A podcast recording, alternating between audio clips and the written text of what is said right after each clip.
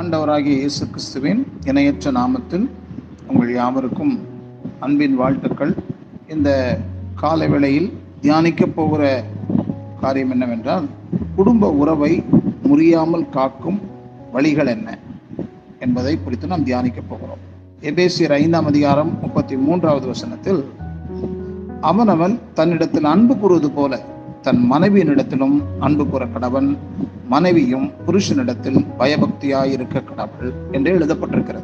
கணவன் மனைவியிடத்தில் அன்பாக இருப்பதும் மனைவி கணவனிடத்தில் பணிவுடன் இருப்பதும் குடும்ப வாழ்க்கையின் இல்லற வாழ்க்கையின் கடமை மட்டுமல்ல அது கத்தர் அருளிய கட்டளை என்பதை ஒருபோதும் ஆண்டவரை பின்பற்றுகிற பிள்ளைகள் மறந்துவிடக்கூடாது. திருமண பந்தத்தால் இணைந்த ஆணும் பெண்ணும் மரணம் பிரிக்கும் வரை இணைந்திருக்க வேண்டியது அவர்கள் இருவரிடையே உருவான ஒப்பந்தம் மட்டுமல்ல. அது அவர்கள் இருவரும் அதை ஒப்பந்தம்னு சொல்லுவதை பார்க்கிலும் அது ஒரு கவனன்ட் என்றே சொல்லலாம். ஆனால் ரெண்டு பேரும் அந்த உடன்படிக்கையில் தன்னை அர்ப்பணித்திருக்கிறார். யாரை சாட்சியாக வைத்திருக்கிறார்கள் என்றால் ஆண்டவரை சாட்சியாக வைத்துக்கொண்ட வாக்குத்தத்தமா ஒப்பனமா? கமிட்மெண்ட் என்று சொல்லலாம். அந்த இல்லற வாழ்க்கையினுடைய முறிவை தவிர்க்க என்னென்னலாம் செய்யலாம் என்பதை நாம் இப்பொழுது தியானிக்க போகிறோம். நாம் என்ன செய்யணும்? முதல்ல தேவ சத்தத்துடன் தேவ சத்தத்தை கேட்க நாம் ஆயத்தமாக இருக்க கடவுள் அன்பானவர் தான். அதற்காக எந்த தவறு செய்தாலும் அல்லது எந்த பாவம் செய்தாலும் கண்டுகொள்ள மாட்டார் என்று நாம் ஏமாந்து விட முடியாது. இறைவன் அன்புள்ளவர் அதே சமயத்தில் அவர் பட்சிக்கிற அக்கினியாகவும் இருக்கிறார் என்று எபிரேயர் பனிரெண்டு இருபத்தி ஒன்பதில் சொல்லப்பட்டிருக்கிறது.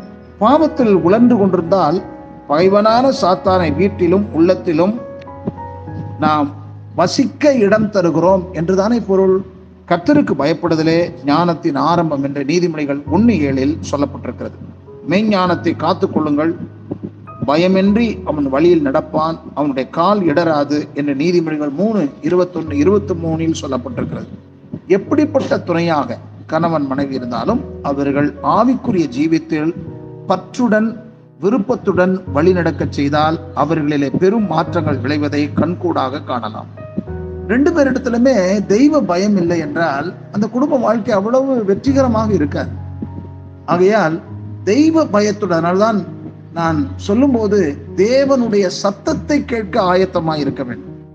அசிசி பட்டணத்து புனித பிரான்சிஸ் கூறுவதை கேளுங்கள். எந்த வீட்டில் தேவ சத்தம் நிலவுகிறதோ அந்த வீட்டிற்குள் பகைவன் நுழைவதற்கு பாதை கிடையாது.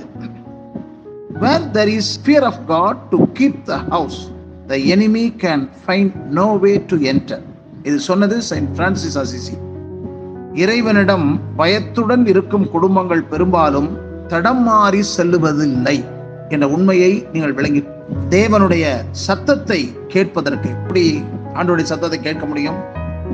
கடவுளுடைய வார்த்தையை வாசிக்கும் போது கடவுளுடைய வார்த்தையை தியானிக்கும் போது சில நேரங்களில கூடுகையில சபை கூடி வரும்போது வெவ்வேறு மனிதர்களை கொண்டு ஆண்டவர் நமக்கு வேண்டிய ஆலோசனையை அருள் வார்த்தைகளை தேவன் நமக்கு கொடுத்து கொண்டே வருகிறார்.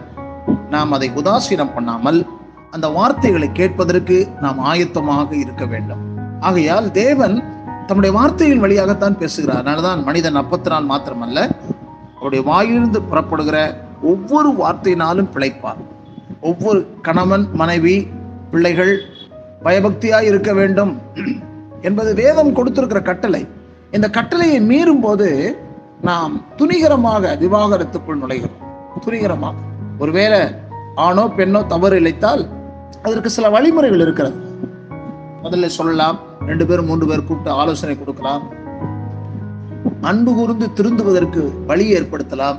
அதற்கும் இல்லை என்றால் ஆண்டவருடைய கரத்தில் ஒப்பு கொடுத்து வேதம் சொல்லி இருக்கிற வழிமுறைகளை பின்பற்ற வேண்டும். சில நேரங்கள்ல ஆரம்பத்துல பெற்றோர்கள் செய்கிற மிகப்பெரிய தவறு என்ன? பிரச்சனை வந்தா யாருக்குமே தெரியக்கூடாது.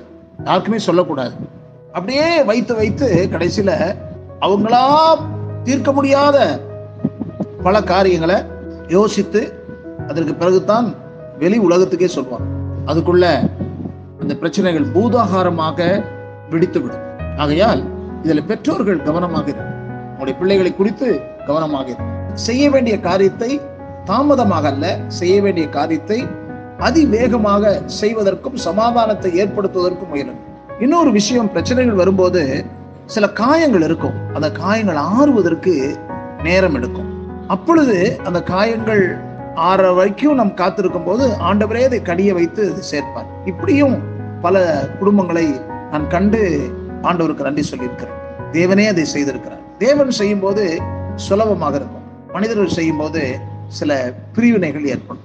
ஆகையால் நான் சொல்லுகிற வழிமுறைகள் என்ன என்பதை வேதம் நம்ம கற்றுக் கொடுக்கிற பாடங்களை அந்த உறவை முறியாமல் தவிர்க்க நாம் என்ன செய்யலாம் என்பதை குறித்து தான் தியானிக்கிறோம். இதை சிந்தியுங்கள். தேவனுடைய கிருபை உங்களை ஆண்டு கொண்டு நடத்தட்டும். ஆமேன்.